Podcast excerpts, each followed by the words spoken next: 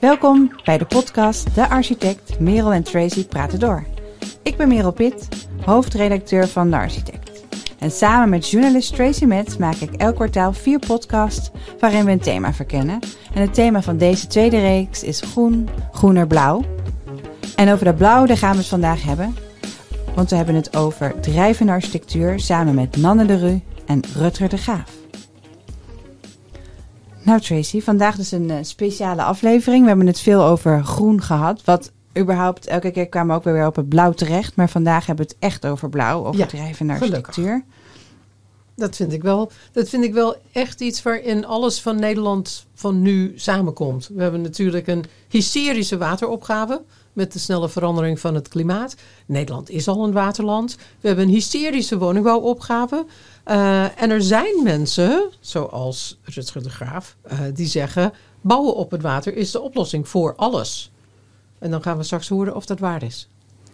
Ik ben erg benieuwd.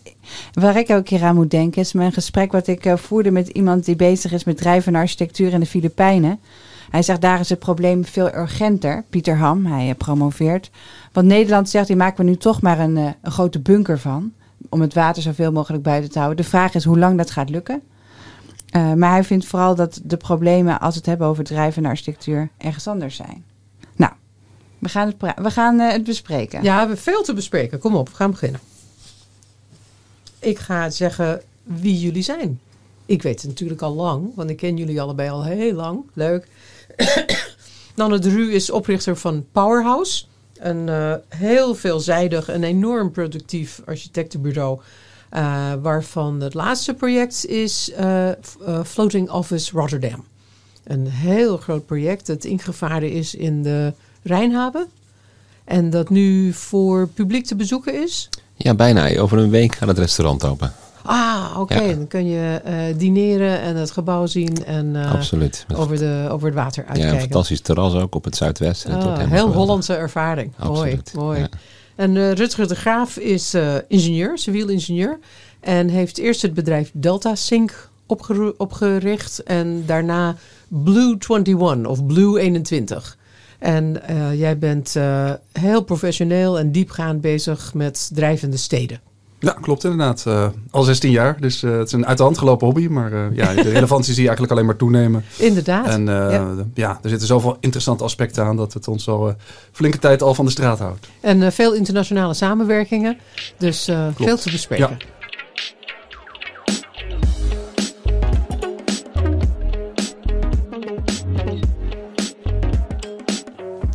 Merel. Ja, Nanne, welkom. Eh, we gaan het natuurlijk allereerst hebben over het Floating Office Rotterdam. Het allergrootste ka- drijvende kantoor ter wereld, hoorde ik. Ja, klopt. Ja, we hebben best wel veel onderzoek gedaan naar, naar drijvende kantoren. En we kwamen erachter dat er eigenlijk heel weinig zijn. Er zijn wel kleine drijvende kantoren, maar niet zo groot als deze. Nee. En ehm, dit is allemaal volgens mij begonnen met eh, het Global Center on Adaptation dat een eh, locatie zocht. Ja, klopt. Kun je daar wat meer over vertellen? Nou, eigenlijk was het zo dat bij de Paris Agreement er een, eh, ook een beweging was die zei... ja, we moeten niet alleen proberen die, die, die, die emissies naar beneden te krijgen... maar we moeten ook gaan nadenken over hoe we ons aan gaan passen aan de veranderingen... die ontstaan door klimaatverandering. En dat adaptatieverhaal, dat is eigenlijk een, een, een los instituut geworden. Dat heeft Ban Ki-moon destijds opgericht. Samen met Christine Georgieva van de Wereldbank. En die hebben samen eigenlijk een instituut opgericht wat onderzoek doet naar eh, hoe je het best om kan gaan met veranderingen van, eh, van, eh, van het klimaat en hoe je daarop aan kan passen. Dus dat is de Global Center on Adaptation. En toen heeft Nederland eigenlijk voor elkaar gekregen om het naar Nederland te halen. En vervolgens heeft Abu Talib het voor elkaar gekregen om het naar, Ro- naar Rotterdam te halen. Waarom wilden wij het zo graag hebben, denk je? Ja, ik denk omdat we natuurlijk als waterland ook best wel veel expertise hebben als het gaat over adaptatie. Ehm, en ik denk dat Rotterdam zich ook eh, daartoe geroepen voelde, omdat Rotterdam die transitie probeert te maken van een fossiele haven naar eigenlijk een soort eh 21e eeuwse haven. Eigenlijk een duurzame haven. En Abu Talib heeft dat water echt omarmd, hè? Absoluut heeft het water omarmd en heeft ook gezegd, ja, we moeten daar gewoon als stad veel ambitieuzer in zijn. We moeten veel meer leading in zijn. Dat is natuurlijk ook al destijds met, met Clinton, die met zijn Climate Initiative ook al naar Rotterdam kwam. En zo is dus ook eh, het eh, GCA naar Rotterdam gekomen. Ja, de succesvolle lobby van Rutte en van Abu Taleb. Ja, En vervolgens eh, zat jij met de gebakken peren dat het binnen no time eh, af moest? Of, eh, nou, dat vond, dat vond ik eigenlijk wel een hele leuke uitdaging, moet ik zeggen. Ik ben altijd wel in voor a good challenge. Ja. En dit was wel erg mooi, omdat het eh, natuurlijk eh, bijzonder is om een drijvend kantoor te maken. En eh, het was aanvankelijk ook, moest het ongeveer 1000 vierkante meter zijn. Eh, maar ja, we kwamen er al snel achter dat voor de business case we echt minimaal 3000 nodig hadden. Toen hadden we denk ik zoiets van, oké, dit is eigenlijk wat groter dan we hadden gedacht. Ook wat eh, moeilijker om het zo groot te maken. Maar we hebben tegelijkertijd ook gedacht van, joh, we willen dan eigenlijk ook meteen het, ook het meest duurzame kantoorgebouw van Nederland maken. En ook meteen circulair. Ze hebben zelf nog wat bovenop gestapeld. Extra ambities erbij ja, genomen. Ja, en dat moest allemaal in anderhalf jaar klaar zijn. Dus dat was echt een crazy project. Eigenlijk voor ons een van de kleinere projecten, grappig genoeg, met 3000 vierkante meter. Maar wel een project wat ons enorm heeft bezighouden, ja. En dat vind ik ook bijzonder. Het is voor jullie inderdaad een van de kleinere projecten. Ik vond het ook een ander soort architectuur, maar klein eh, in de zin van eh, vierkante meters, maar niet in wat je ermee bereikt. Want eh, onlangs heb je toch behoorlijk wat mensen langs gehad, waaronder. Ja, zeker. Ja, waaronder inderdaad de koning en Ban Ki-moon natuurlijk bij de opening. Dat was Ja. heel bijzonder. Afgelopen vrijdag kwam Justin Trudeau langs. ja. Die was, in, die was in Berg op Zoom geweest. En die kwam daarnaast nog eventjes een uurtje bij het GCA langs. En ik heb de eer gehad om nog even een paar minuten rondleiding te mogen geven. Dus het is een plek die natuurlijk ook tot de verbeelding spreekt. Zeker voor een, klimaat- eh, en adaptatiecentrum. Eh, omdat de Rijnhaven elke dag twee meter omhoog en omlaag gaat... is het ook daadwerkelijk een gebouw wat zich dus aanpast aan het eh, waterniveau elke dag opnieuw. En in die zin is het natuurlijk een interessant voorbeeld van hoe je om kan gaan met, met bouwen op het water. ja, precies. En ik vroeg me af welke referenties hebben jullie eigenlijk gebruikt? De referentie van een woonboot, ja, dat gaat niet meer, denk ik. Ja, er zijn natuurlijk, eh, er zijn, het is wel in Amsterdam als in Rotterdam natuurlijk twee notoire voorbeelden van grote drijvende gebouwen. Dat zijn natuurlijk de Chinese Palaces. Je hebt er eentje hier in de, bij de Oosterdok en je hebt er eentje in Rotterdam bij de Euromast. Eh, maar die hebben we niet letterlijk als referentie gebruikt. Al hebben we wel, doordat die balkons steeds iets groter naar buiten eh, worden, hebben ze wel bijna een soort pagode-achtige eh, sfeer eigenlijk. En het dak vond ik ook wel een beetje. Ja, en het dak ook. Maar het, kon, het dak kon natuurlijk puur door de zonnepanelen. Want eh, het dak ligt pal op het zuiden. En daarom hebben we dat dak die ideale hoek voor de, voor de zonnepanelen gegeven. Maar daarmee heeft het inderdaad een klein beetje een soort hint van het, eh, van het Aziatische. Maar we andere referenties die we hebben gebruikt zijn echt twee drijvende gebouwen in Rotterdam. Ehm, vroeger had je een, eh, een groot havenadministratiekantoor van ongeveer 200 vierkante meter in de Oude Haven in Rotterdam. Dat is een drijvend gebouw, ook van hout, helemaal van hout gebouwd. Eh, heel schattig eigenlijk met een klein torentje erop ook waar je, waar je over de haven uit kan kijken. Ze tijd ver vooruit. Ja, eigenlijk zijn tijd voor ver vooruit. Eh, en een andere is eigenlijk de, ehm, ook de architectuur van de watertaxi. Die hebben een aantal eh, soort schuren, een drijvende schuren, boathouses eigenlijk, waar ze de watertaxis in repareren. En die hebben ook zo'n zo'n prototypische vorm met een eh, schuin dak en in hout. Dus dat vonden wij ook wel mooi, dat het ook eigenlijk een, een gebouw is dat van afstand ook een beetje refereert eigenlijk aan een soort archetypische, eh, ja, een soort vorm. Waterarchitectuur. Ja, waterarchitectuur, ja. En ehm, je had het net al over dat de, het ehm, waterlevel steeds eh, op en neer gaat. Maar Ja. überhaupt bouwen op het water, je hebt veel te maken met balans. Ja, dat is een heel wonderbaarlijk iets, want je kan dus geen waterpas gebruiken als je aan het bouwen bent. Nee, Omdat het eh, natuurlijk eh, een drijvend lichaam is wat telkens iets anders ligt. Eh, dus een waterpas is, eh, is overbodig. Eh, dus hoe doe je het dan? Dus dan moet je heel veel eh, eigenlijk stellen op basis van, eh, ja, van hoeken. Eh, gewoon bij spreken grote, grote geodriehoeken. En op het oog. Dus het is een interessante manier van bouwen. Omdat je dus heel veel moet stellen eigenlijk continu. Op, op zicht en op, eh, en op ook wel inmeten.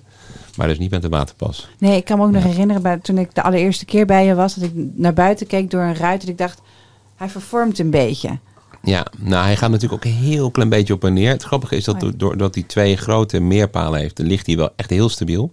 Dus als je er bent, heb je niet het gevoel dat je op een drijvend lichaam zit. Nee, klopt. Alleen hij beweegt wel een heel klein beetje. Dus dat, eh, dat zie je wel. En het interessante is dat het schuine dak wat we hebben, daar zitten aan de ene kant zonnepanelen. Aan de andere kant zit daar eh, een groen dak op het noorden. Eh hebben we gedaan voor de biodiversiteit. Maar dat groene dak dat is natuurlijk zwaarder dan de zonnepanelen. Zeker als het regent. En zeker als het regent. En in het begin zuigt het zich natuurlijk helemaal vol. En in het begin zakte de boot ook in één keer best wel scheef. Daardoor. En daar hadden we ook op, op gerekend. Toen hebben we vervolgens hebben een aantal trappen eraan gehangen. Aan de rechterkant van het gebouw. Toen is hij weer een beetje gebalanceerd. En we moeten hem dus ook ballasten. Met, eh, met zeg maar een soort zandzakken wordt hij geballast. Zodat hij weer helemaal eh, level ligt. Het was gewoon eh, trial and error. Ja, het is eigenlijk interessant, want je komt ehm, als bouwkundig, zeg maar, architect, kom je eigenlijk nooit echt in aanraking met, met de nautische wereld. Maar natuurlijk wordt er ontzettend veel gebouwd in de nautische wereld. Ja. O- olieplatformen, van die jack-up schepen. Hè, van, je hebt ook van die schepen die zichzelf omhoog kunnen tillen helemaal. Ja. was laatst een fantastisch plaatje in Rotterdam in de haven dat van zo'n jack-up schip wat zichzelf helemaal omhoog kan hijsen. Dat ziet er echt onaards uit als je dat ziet. Dus er is natuurlijk ontzettend veel techniek en eh, kennis ook over bouwen op het water. En dat was het leuke bij het bouwen van dit gebouw. Dat eigenlijk al die partijen dus ook aan bod kwamen. Dus komt af en toe een drijvende kraan voorbij of een drijvende ponton. Dat is echt een kolfje naar de hand van eh, Rutger de Graaf.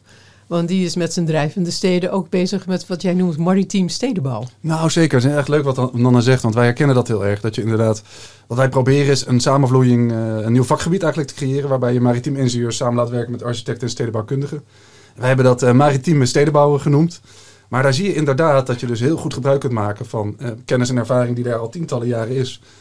ook als het gaat bijvoorbeeld om decentrale water- en energievoorzieningen. Nou, is in de gebouwde wereld vaak nog heel nieuw. Maar ja, in schepen wordt dat al 20, 30 jaar al toegepast. Hè? Ja. Dus je kunt heel mooi gebruik maken van techniek en inzicht uit die wereld. Nou, interessant ook dat, uh, nu ik me wat meer verdiep eigenlijk in de, in de havens van Rotterdam. Dat je bijvoorbeeld ook beseft dat vroeger waren er, uh, waren er ook drijvende supermarkten in Rotterdam. Die dus bevoorrading deden voor alle schepen in de, in, in de haven. En de laatste is volgens mij uh, gestopt in... Maar dat de paardelduikers? Ja, dat, dat weet ik eigenlijk niet. Of uh, hoe heet het, die uh, bevoorradingsbootjes? Ik heb geen ja, die idee. heb je natuurlijk, paardenduikers natuurlijk ook inderdaad. Ja. Uh, ja, inderdaad. Maar dit zijn echt letterlijk drijvende supermarkten. Oh. Die dus gewoon de binnenvaartschepen en zo aan het, aan het bevoorraden waren. Met kleine supermarktjes. En de laatste is volgens mij gestopt in de jaren 70. En tot die tijd waren de, en rond een de eeuwwisseling... SRV-wagen. SRV-wagen, een varende SRV-wagen, ja. ja. ja en rond de eeuwwisseling waren er honderden bijvoorbeeld. Hè, rond de vorige eeuwwisseling. Rond 1900 waren er dus honderden van die drijvende winkeltjes. En het, als je ook de oude foto's ziet van de haven, zie je natuurlijk ook een enorme hoeveelheid uh, activiteiten in die havens met honderden schepen en ook honderden, honderden arbeiders. En uh, nou ja, goed, ik kan je nog heel veel vertellen over de historie van de havens, want er is natuurlijk in de Rijnhaven, in het ja. bijzonder waar wij liggen, is heel veel geïnnoveerd in het verleden. Hm.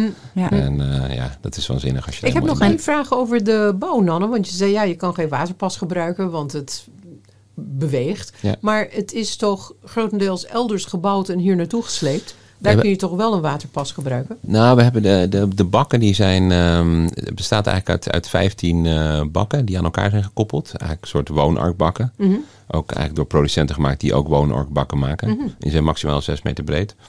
En die worden in een droogdok gebouwd. Mhm. Uh, en dat wil zeggen dat ze gewoon op een normale werkvloer worden gemaakt. Die dan, als, het, als dat de bak klaar is, wordt die onder water gezet. En dan wordt die naar buiten gevaren.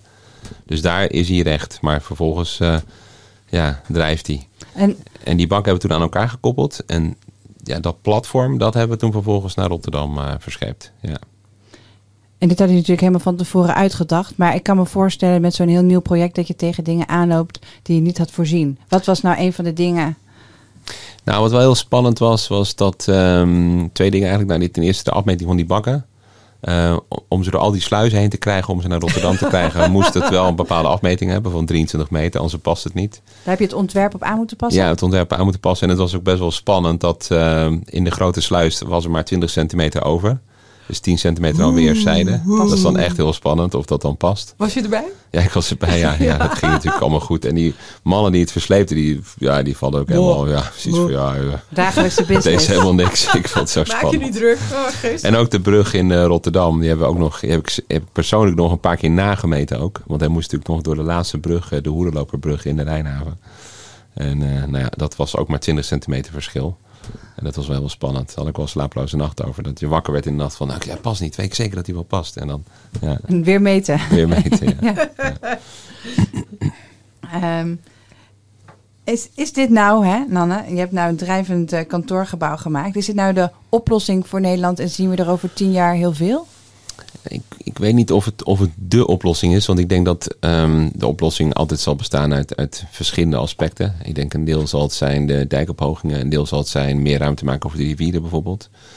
Maar ik kan me heel goed voorstellen dat je voor zeker steden als Rotterdam, die heel veel oude havenbassins hebben, dat je daar absoluut heel goed uh, meer drijvende gebouwen zou kunnen maken. Ja, ook, ook omdat de ruimtevraag natuurlijk ja, uh, groot is. Exact. En het interessante is ook dat historisch gezien die havens natuurlijk ook altijd enorm vol hebben gelegen met heel veel schepen. En nu zijn ze leeg. En je kan ze natuurlijk ook weer volleggen met bijvoorbeeld heel veel drijvende gebouwen. En die technologie die is volgens mij absoluut beschikbaar. Dus ik ja, kan daar best... is uh, Blue 21 in gespecialiseerd al, hè?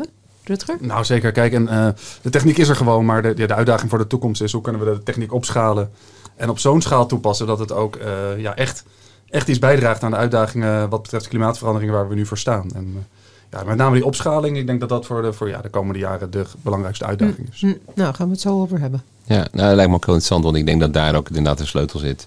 En eh, kijk, nu, dit was een relatief eh, duur kantoorgebouw om te maken. Ook omdat er natuurlijk heel veel ambities erop hadden gestapeld. Maar anderzijds zie je wel, het is, eh, het is een gebouw wat, eh, wat natuurlijk een waanzinnige appeal heeft. En ook mensen ehm, inspireert, eh, merk ik. Hè. Heel veel positieve reacties krijgen wij. Eh, maar wat ook een hele fijne plek is om te zijn, want je zit op het water. En het is echt een fantastische ervaring, moet ik zeggen. Je kan ook zwemmen, toch? Ja, we hebben een zwembad gemaakt. We hebben eigenlijk een paar vlonders eromheen eh Er is ook een drijvend park bij, toch? Een drijvend park zit erbij. Dus het is, Hoe ver is dat nou al? Want Dat drijvend park nu het eerste deel. Wordt nu het tweede en het derde deel wordt in de komende jaar gemaakt. Eh, dus ja, het wordt denk ik echt, gewoon echt een mooi onderdeel van een soort drijvend bebouwing van de Rijnhaven. En ik kan me best voorstellen dat je in andere havens in Rotterdam daar gewoon nog veel verder mee kan gaan. En je zei van we moesten eh 3000 vierkante meter maken om eh, de business case rond te krijgen. Dus toen ben je Ja. erbij met je eigen bureau gaan zitten. Nou, dat was eigenlijk ook een beetje het nood geboren. ehm, omdat we moesten in zo'n korte tijd het gebouw maken. En ook daarvoor de financiering natuurlijk regelen. En de voorwaarde voor die financiering was natuurlijk wel dat we het gebouw volledig verhuurd hadden. En om in zo'n korte tijd eh, al die meeste te vuren, hebben we uiteindelijk besloten, nou weet je wat, dan huren we het zelf. En het leuke is eigenlijk ook wel dat het, ehm, ja, daar hebben we daarna natuurlijk ook enorm in meegegaan. Maar het is natuurlijk fantastisch om in je eigen ontworpen gebouw eh, te zitten. Ja, is en jullie hebben dat voordeel. interieur ook helemaal naar je hand gezet. Ja, ja, daarom. Dat is ook ja, eigenlijk heel mooi aan het gebouw. Dat het, doordat het zo snel gebouwd is, ook een soort structuur heeft. Een soort grid heeft. Een soort herhaalbaar grid. Want het is eigenlijk een helemaal geprefabriceerd gebouw. Eh, en dat is ook heel leuk om in te richten. Dus, eh, Ja, en je beleeft natuurlijk precies alles, eh, ja, wat er goed is gegaan en niet. Want ik kan me ook zo voorstellen dat je denkt, nou de volgende keer als ik nog weer zo eentje maak, doen we het anders? Zijn er... Ja, misschien een paar dingen. Ik zou, wat ik wel leuk zou vinden om de volgende keer te doen, is dat we proberen ook de riolering eh, niet naar de wal te laten gaan. Want die gaat nu wel naar de wal. Oh, gewoon weet- meteen de rivier in, hup. Nou, nee, in, in de bakken. In die bakken, want je hebt eigenlijk best wel grote bakken over. En het zou heel interessant zijn om te kijken of je daar met een compost of met, ja, met allerlei duurzame toiletoplossingen dat zou kunnen managen op je eigen schip eigenlijk. Het water zuiveren en dan weer omhoog. Waterzuiveren zou je nog kunnen proberen. En Dat, er zijn best wel technieken voor. En dan heb je eigenlijk een soort autarkisch eh, ding gemaakt. Wat natuurlijk super is. Want we produceren al met deze boot al veel meer energie die we nodig hebben. Dus dan ben je echt autarkisch. Dat zou natuurlijk helemaal eh, briljant zijn, denk ik. En het andere is om die bakken nog wat beter uit te nutten. Want op dit moment, ook door de snelheid, hebben we bijvoorbeeld nog geen ramen in die bakken gemaakt. Dus een aantal bakken zijn gewoon leeg op dit moment.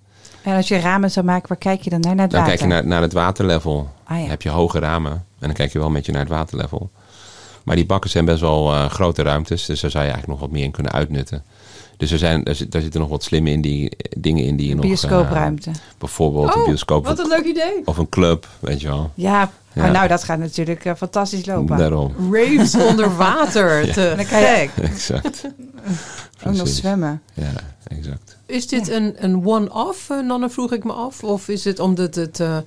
de eerste is altijd de moeilijkste. Eh, is dit een, een one-off, een bijzonder experiment? Of is dit een, een prototype voor iets wat eh, enorm gaat opschalen? Ja, Mooi zijn- opstapje naar ons gesprek zo meteen met Rutger. Nou, we zijn wel bezig om te kijken of we op andere locaties ook eh, drijvende kantoren kunnen, kunnen maken. Omdat we zien dat ook op zich de, de maat die we nu hebben eigenlijk een hele mooie maat is. Vloeren van 1000 vierkante meter. Drie vloeren van 1000 vierkante meter is eigenlijk ook goed, go- goede maat. En eh, ja, wij zijn nu mee bezig om te kijken of we op andere plekken dat ook kunnen doen. Bijvoorbeeld Amsterdam heb je ook best wel veel plekken waar je voor zou kunnen stellen dat je een drijvend kantoor zou kunnen maken. En, eh, maar natuurlijk ook in de andere Nederlandse steden. Dus dat, eh, daar zijn we nu mee bezig om te kijken of we dat verder kunnen uitrollen. En tijdens het projectbezoek dat ik eh, bij jullie was, werden er ook andere visuals gepresenteerd. Jullie zijn uiteindelijk hierop uitgekomen. Zou je dan ook een andere architectuur nog willen uitproberen? Ja, en dat ook wel interessant vinden. Ook nu we beter begrijpen hoe dat drijflichaam werkt. Dat is eigenlijk je moeilijkste onderdeel, zou je kunnen zeggen.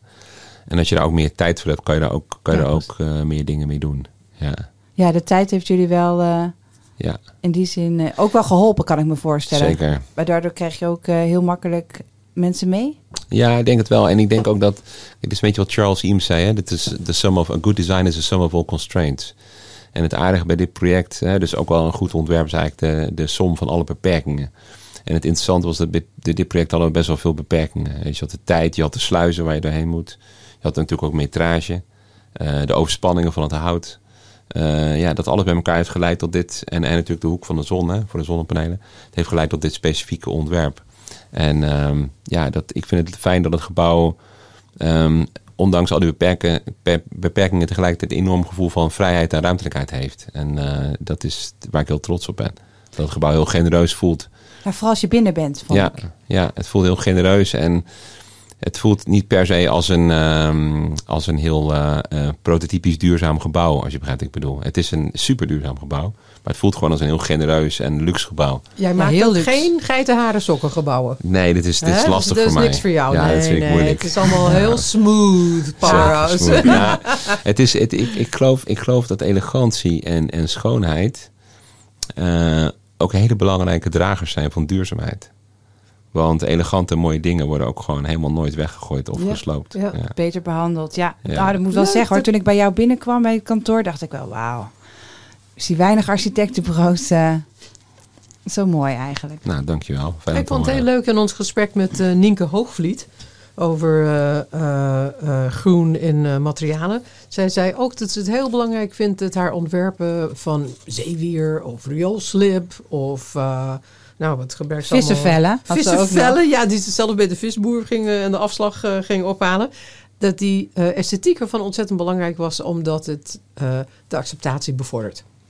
Absoluut. Voor zichzelf belangrijk, maar ook om dat in ons hoofd te laten landen. Ja, en zelfs eh, hergebruikt wc-papier had ze het over. Kan ik Ja. me nog herinneren. Ja. Nou, Nou, nou, daar dat is een heel verhaal over ja. vertellen, maar dat heeft zij al gedaan in de, in de podcast. Ja, Ja. zeker. Nou, dan eh dankjewel Nanne. Heel graag gedaan. En over naar Rutger. En over naar Rutger. Rutger, ehm, ben jij al in, de, in het floating office geweest? Eh, nog niet, maar wel heel dicht in de buurt. Ik ben een aantal keren daar langs gelopen. En natuurlijk, we hebben het ook zien, gebouwd zien worden. Hè? Want eh, wij zaten afgelopen jaar nog in ons eigen gebouw, Drijvend Paviljoen in Rotterdam.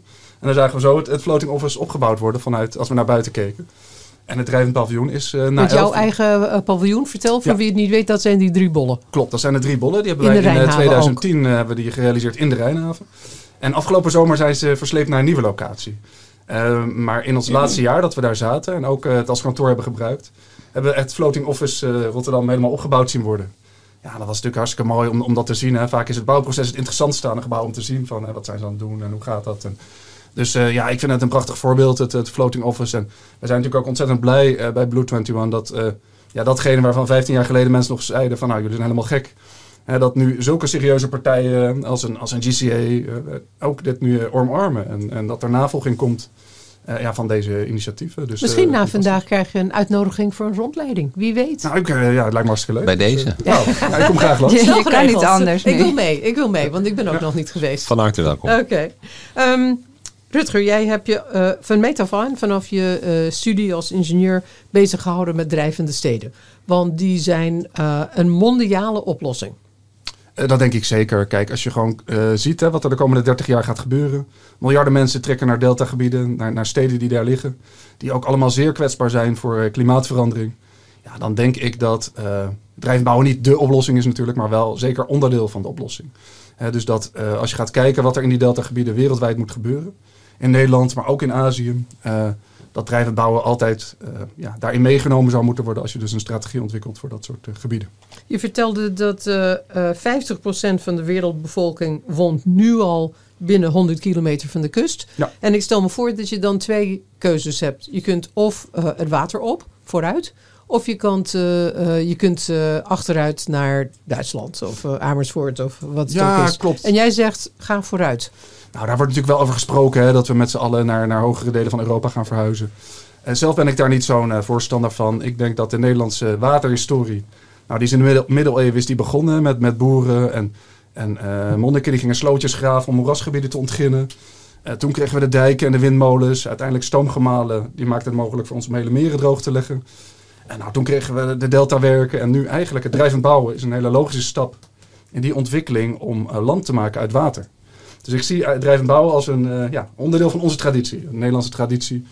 eh, waarbij we eigenlijk al eeuwenlang op deze manier bezig zijn om uitdagingen van water en, en landtekort op deze manier op te lossen. En wat is daarvoor nodig?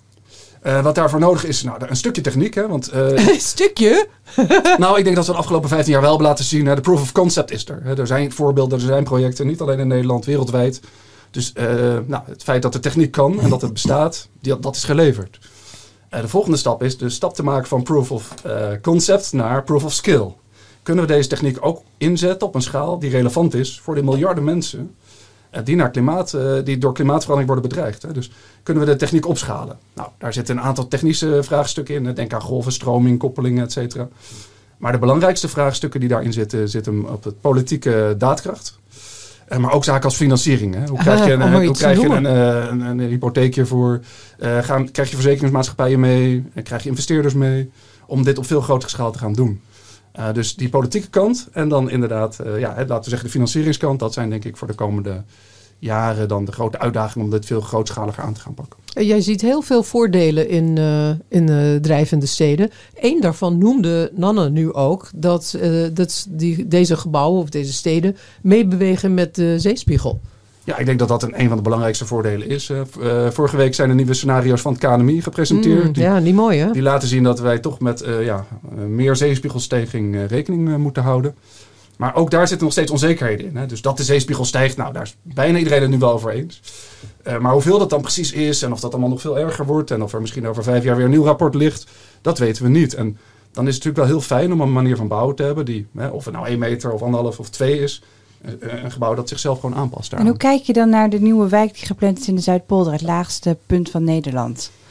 Ja, ik denk zelf dat, um, dat de oude manier van denken versterkt. Hè? Dus um, als je daar puur als ingenieur naar, naar kijkt en je gaat sommetjes maken over het risico, hè, dan, dan kun je best wel een redenering optuigen die zegt van, nou, de, waarom zou het niet kunnen? Maar ik vind, hè, dat gezien de crisis waar we nu in zitten, dat we dus het nieuwe moeten omarmen en versterken. En niet het oude manier van denken moeten versterken. Dus los van het technisch verhaal dat het misschien wel zou kunnen.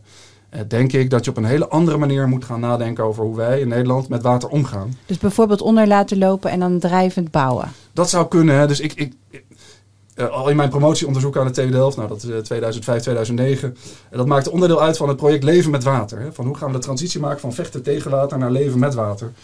Ja, en ik denk dat we dus op een veel adaptievere, flexibelere manier moeten gaan nadenken. Want en, eh, we kunnen nog geen 10, 20 jaar vooruit kijken. Dus wat er nu gebeurt, wat er afgelopen zomer gebeurde in Duitsland en in, in Limburg, dat, dat, dat hadden we al tien jaar geleden al niet kunnen voorspellen. Dus we zullen dus op een veel flexibelere manier onze steden moeten gaan vormgeven. En dan denk ik dat ja, in een badkuip 7 meter onder de zeespiegel en daar gewoon weer een hele berg zand neer gaan gooien. Uh, ja, dat zou niet mijn oplossing zijn. We moeten dat niet doen omdat we dat kunnen, want uh, we hebben dat gekund en dat is eigenlijk uitgewerkt. Ja, ik, steeds harder precies. pompen. En het is ook wel zo, kijk, um, op het moment dat jij dus heel veel investeert in, in oude manieren van denken en doen. En dan kom je ook steeds meer in een soort wat ze noemen path dependency. Hè? Dan, dan sluit je eigenlijk jezelf op in een soort wat ze dan noemen lock-in. Dus je zit op een bepaald pad waar je op een gegeven moment niet meer uitkomt. Zit Nederland daar nu in, Rutger? Voor een deel natuurlijk wel, want uh, wij zijn natuurlijk volledig afhankelijk van onze dijken en onze zeewering. Dus het is zeker niet zo dat we dat even door, door drijvend bouwen kunnen vervangen er zijn uh, deltagebieden in de wereld waar ze de, die keuze misschien nog wel meer hebben. Uh, maar ook daar gaat het snel, hè, de Mekong Delta en, en dat soort gebieden. Maar dus je zal altijd een mix van oplossingen moeten toepassen. Maar, maar, dat meer water en drijvend bouwen daar oplos, uh, onderdeel van zou moeten zijn, of althans in ieder geval serieus zou moeten worden meegenomen in alle plannen en afwegingen. Mm. Dat, dat Als onderdeel van het repertoire. Absoluut, absoluut. Gebeurt er nou nog te weinig, vind je? Uh, ja, nou wat, wat ik dus, uh, waar ik me wel aan stoor, is dat innovaties zelf, dat nou duurzame innovaties zijn of klimaatadaptieve innovaties, die worden vaak als een soort uh, symboliek toegepast. Hè. Je zou bijna kunnen zeggen, een soort window dressing. Bluewashing. Dus, bluewashing. dus wij, dus Verzin ik hier ter plekke hoor. dus wij leggen 18 drijvende woningen neer, maar ondertussen gaan we 5000 woningen in een polder bouwen. Hè. Dus, en dan, nou, dan hebben we wel mooi voor de PR een mooi project, maar ondertussen zijn we die status quo aan het versterken. En ik denk, ja, wat we nu in Glasgow zien, is dat we moeten stoppen met de status quo te versterken. Hè. Dus we moeten het nieuwe, en dat wordt ook wel een pijnlijk proces, maar we moeten dus echt op een hele nieuwe manier gaan denken, doen, bouwen, leven. Uh. Maar zijn er niet die kleine stappen waarmee het begint? We hebben net veel gesprekken gehad over groen in architectuur en in de stedenbouw. En natuurlijk zijn er ook veel gimmicks, waar jij het ook eigenlijk een beetje naar verwijst. Maar ze zeggen, ja, juist dat moeten we ook omarmen om stappen vooruit te zetten. Tuurlijk, hè. als je ziet, kijk, die projecten die, die zijn waanzinnig belangrijk. En, dus, dus toen wij begonnen, nou, we zeiden, begonnen we over drijvend bouw, zeiden ja, mensen, ja, woonarken, die zijn er toch al lang, en wat wordt ze nu? Toen, toen bouwden we drijvend paviljoen. Nou, toen heb ik die woonarkvragen nooit meer gehad. Hè? Dus de klimaatcrisis is voor een deel ook een crisis in verbeeldingskracht. En projecten die Nanne nu realiseert en andere, de Floating Farm, hè, dat, uh, die laten, dat, laten zien dat er een andere toekomst mogelijk is. Dus dat is wel heel belangrijk. Maar ik denk wel, als je ziet hè, de snelheid en de urgentie die er nu is op klimaatvlak, hebben we niet eindeloos tijd ja, om nog eens twintig jaar te gaan studeren en nog een paar projecten te gaan doen. We moeten wel echt natuurlijk nu stappen gaan zetten en, en er moet ook snelheid in komen. Ja, Nanne, merk jij dat die verbeeldingskracht, hè, daar heb je denk ik een, uh, schapje bovenop gedaan met je floating office. Dat daardoor veel mensen langskomen. Ja, dat, ja dat, dat merk ik wel. Ja. Ik merk ook wel dat het, dat het ehm, ook het gebouwde resultaat daar heel belangrijk in is.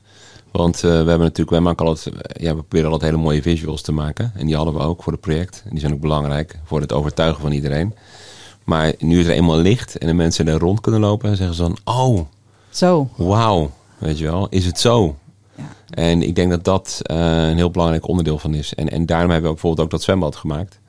Omdat het ook iets is wat mensen emotioneel ook eh, op Sorry, een ander... welk op- zwembad? eh, we, hebben een zwem, we hebben een drijf van het zwembad gemaakt bij het drijf van een kantoor. Oh, Dus eraan vast. En, en dat is ook een element wat mensen meteen ook een spark of joy geeft. Als ze ernaar kijken, denken ze van, oh wauw, wat leuk. Weet je, ik denk dat dat ook een belangrijk onderdeel is van mensen overtuigen. Ja. Met, eh, voor nieuwe innovaties en technieken. Dat je ze En probeert dat het mee te leven met het water eigenlijk zo mooi is en Ja. zoveel voordelen heeft. Ik bedoel, super gaaf altijd en als ik dan Instagram van je volg Ja. en dat ik ze allemaal weer zie Glamorous, eh, ja. na het werk zie springen in dat water, denk ik wel, god, ja, daar Ja, wil ik ook werken. Wil ik ook Ja, dit- dit zeker. ervaren is heel belangrijk. Hè? Op positieve Ja. manier ervaren. Hè? Niet, Ja. niet dat de drijvende toekomst een soort noodgreep is, maar dat het ook fantastisch kan zijn. Dat het een leukere manier van leven kan zijn dan we nu doen. En ja, voor een deel is het ook seeing is believing. Hè? Dus Ja. Ja. vaak eh, met drijvend bouwen kun je duizend keer uitleggen, maar pas als je ze uit- uitnodigt hè, op het drijvend paviljoen of in een floating office en de mensen ervaren het zelf, Ja. dan geloven ze het wel. Nou, er zijn, en er zijn een paar hele interessante dingen die we hebben ontdekt die echt waanzinnige voordelen geven ook. Bijvoorbeeld die betonnen bakken waar ons eh, gebouw op drijft. Die kunnen dus fantastisch dienst doen als warmtewisselaar. Omdat die dus altijd in het water liggen. En dus heel goed die temperatuur kunnen opnemen van het water. Kan je daarmee echt een waanzinnige warmtepomp creëren eigenlijk. Bijna, je- je- bijna beter dan je, dan je in de grond zou kunnen doen. Dus dat zijn voordelen die met drijvend bouwen echt eh, heel erg kunnen de duurzaamheid ook kunnen helpen. Dus je krijgt een soort versterkend, eh, ja, je krijgt een soort eh, versterkend effect. Ja. ja. ja.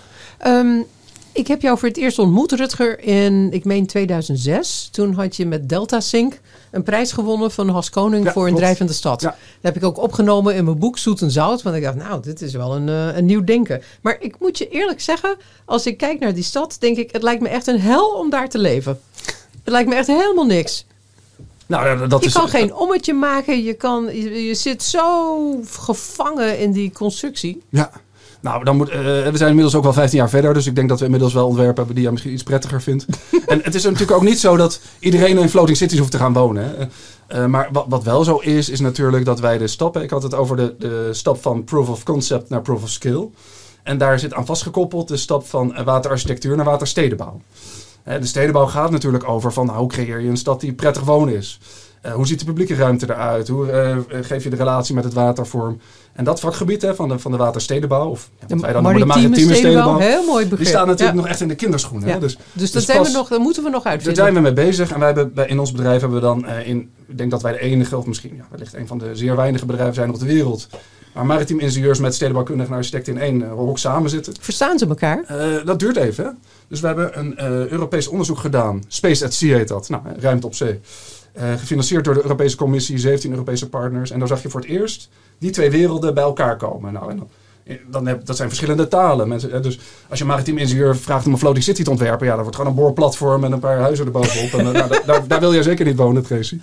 Maar, dus, maar je ziet dus, door die twee vakgebieden bij elkaar te brengen, dan nou, ontstaat ook een nieuwe taal. Hè? Dus een nieuw- nieuwe taal van hoe die steden eruit kunnen zien.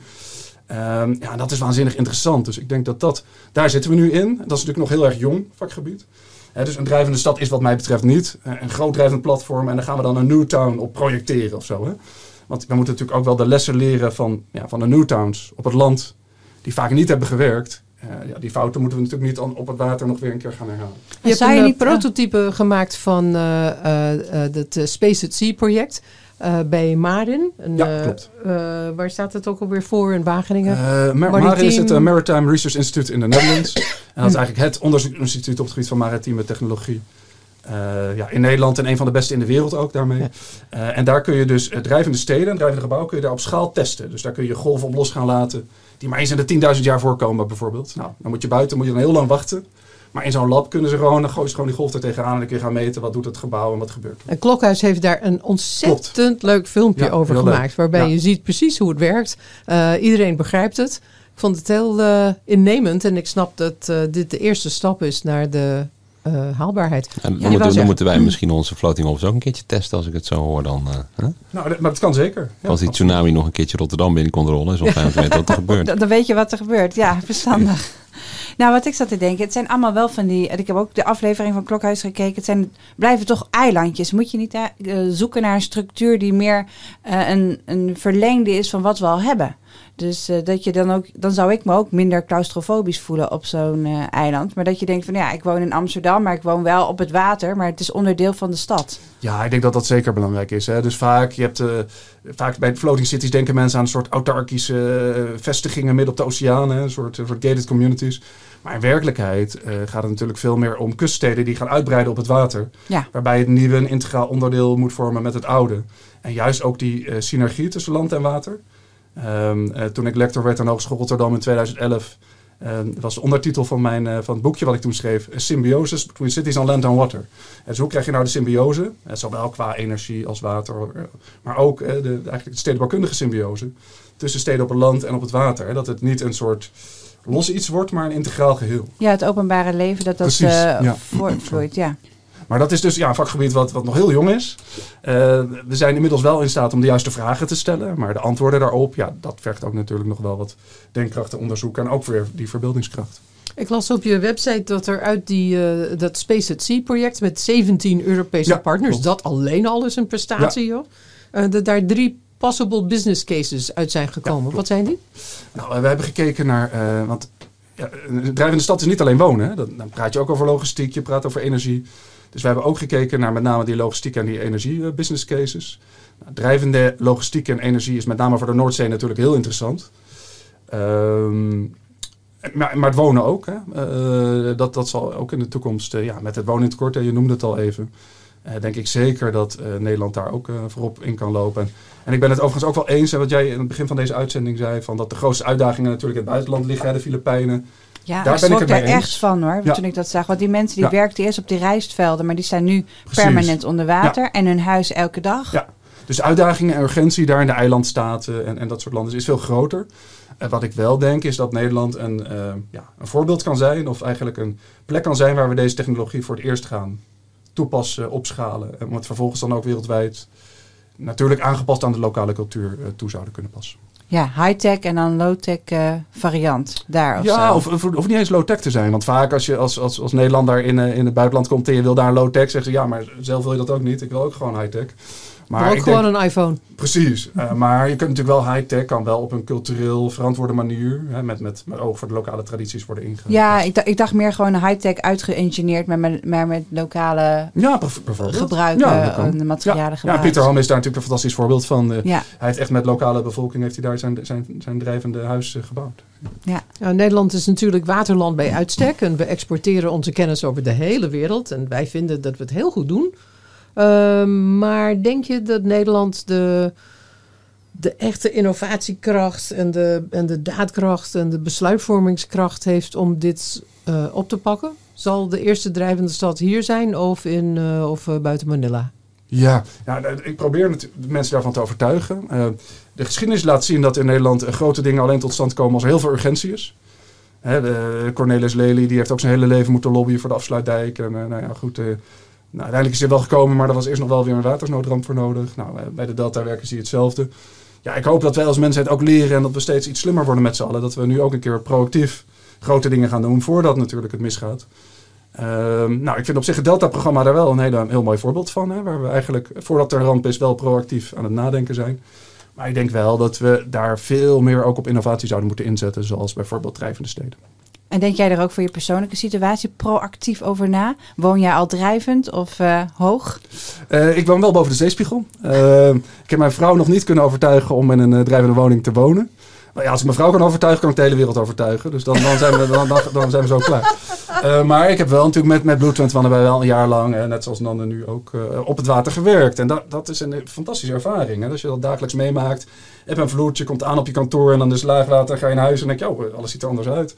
Ja, dat, dat verandert wel hoe je naar dit soort dingen kijkt. En, ehm, nou, ik ben nu zelf eh, onlangs vader geworden van een meisje, dat is nu elf weken. Dus Gefeliciteerd. eh, ik, ik verdeel mijn tijd over mijn dochtertje en eh, mij in te zetten om te zorgen dat mijn dochter nog straks een, een, een normale toekomst heeft. Hè? Dus je inzet wereld, is alleen maar hoger geworden. Dus het wordt, het wordt alleen maar serieuzer. Dus, dus dat zijn de twee dingen waar ik eigenlijk nu mee bezig ben. Eh, zorgen voor, ja, proberen mijn bijdrage te leveren aan ja, een veilige en, en, en duurzame toekomst.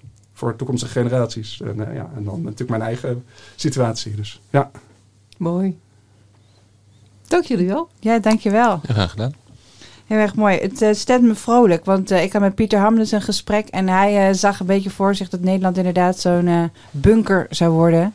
Die we de dijken hoger en hoger en hoger om ons maar droog te houden. Maar jullie bieden toch genoeg eh, mooie perspectieven Nou, en genoeg voordelen om. Weet je, die eh, bunker die zal nooit werken. En waarom niet? Kijk, het water komt niet alleen van de zee, maar je kan die, die, die, die dijk wel hoger maken. Maar dan komt het gewoon van het grondwater komt er gewoon onderdoor. Hè? ja, en je hebt of van de rivieren. Ja, of van de regen. En de Dus- regen. Dus je hebt van vier kanten. Dus ja, die bunker, dat is, ja, weet je, dat, dat, dat kunnen we natuurlijk wel eventjes blijven doen. Maar op een gegeven moment houdt het wel op. En dan zul je toch op een, ja, als het water van alle kanten komt, boven, onder, links, rechts, eh, nou, noem het maar op. eh, zul je toch op een andere manier moeten gaan nadenken.